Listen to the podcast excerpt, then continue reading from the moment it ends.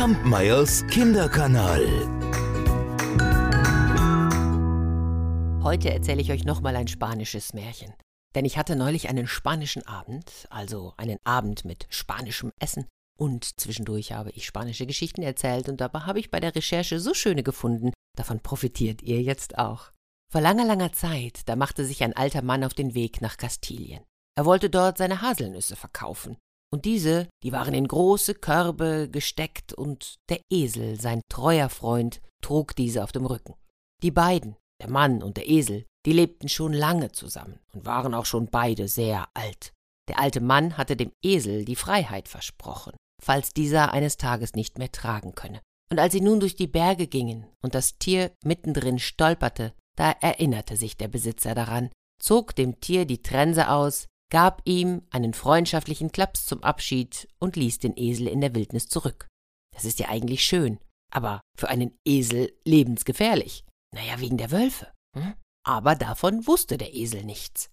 Der lief, befreit von aller Last, ziellos durch die Gegend und freute sich über das viele frische Gras. Man sagt ja, dass Esel stur sind. Dieser, dieser Burro, wie Esel auf Spanisch heißt, der war nicht nur stur, der war auch mutig. Denn mit einem Mal da tauchte aus dem Nichts ein riesiger Löwe auf. Doch der Esel beachtete diesen gar nicht. Und so etwas hatte der Löwe noch nie erlebt. Er brüllte, »Wer bist du?« Oh, da erkannte der Esel, dass der Löwe offensichtlich in seinem Leben noch nie einen Esel gesehen hatte. Und so behauptete er, »Ich? Ha, ich bin der, dessen Ohren wie Pistolen sind und die schießen, wenn ich wütend werde.« Dass er vor dem König der Tiere stand, beeindruckte den Esel nicht im geringsten. Ho, da sah der Löwe seine Position in Frage gestellt. Und so forderte er den Esel zu Wettkämpfen auf. Drei Aufgaben gelte es zu lösen, sagte er, und der Gewinner solle König werden. Oder besser, bleiben. Pistolen, hin oder her. Ha, der Löwe glaubte nicht eine Sekunde daran, dass der Esel ihn besiegen würde. So, bei der ersten Aufgabe ging es darum, Fische zu fangen. Der Löwe stürzte sich in die Fluten und fing eine Forelle nach der anderen.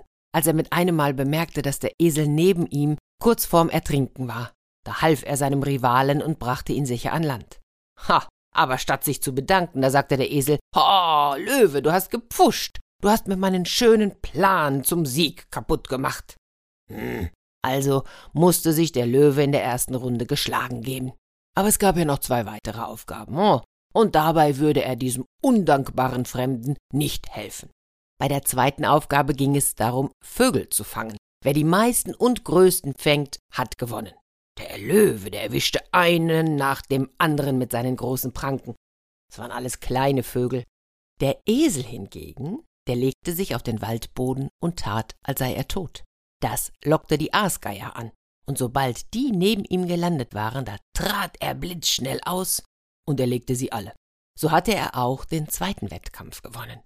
Bei dem dritten ging es darum, einen großen Stein so weit wie möglich zu schleudern. Der Esel drehte sich dazu um und versetzte dem Fels einen Tritt mit beiden Hinterbeinen. Und weil er mit Hufeisen beschlagen war, schlug es dabei Funken. Der Löwe, der dachte, die Pistolen sind losgegangen. Da rief der Esel auch gleichzeitig noch ein schauerlich lautes I-A-A aus. Das war zu viel für den Löwen. Der König des Waldes warf dem Esel die Krone vor die Füße und suchte das Weite. Im Wald traf der Löwe den Wolf, der sich artig verbeugte, wie es sich ja vor einem König gehört. Er wusste noch nichts von dem Drama. Als er dann aber die Geschichte hörte, da musste er furchtbar laut lachen. Sofort wollte er zur Höhle aufbrechen, um den Esel zu zähmen. »Nein, nein«, rief der Löwe voller Angst, »tu's nicht!« Da band der Wolf dem Löwen einen festen Strick an das Bein und zerrte ihn durch den Wald zurück zur Höhle des Königs. Als der Esel diese beiden mächtigsten Tiere des Waldes kommen sah, da dachte er, »Oh, oh, jetzt hat mein letztes Stündlein geschlagen.« Vor Angst stellte er beide Ohren auf und stieß ein kräftiges »I-A« aus. Der Löwe war wahnsinnig vor Angst. Und er trat panisch den Rückzug an, und da zog er den Wolf bei seiner Flucht einfach hinter sich her. Der Wolf, na, der hat diese Flucht leider nicht überlebt. Und der Löwe selbst, der wurde in jenem Wald nie wieder gesehen. Und der König, nun, Der war von diesem Tag an ein Esel. Kampmeiers Kinderkanal.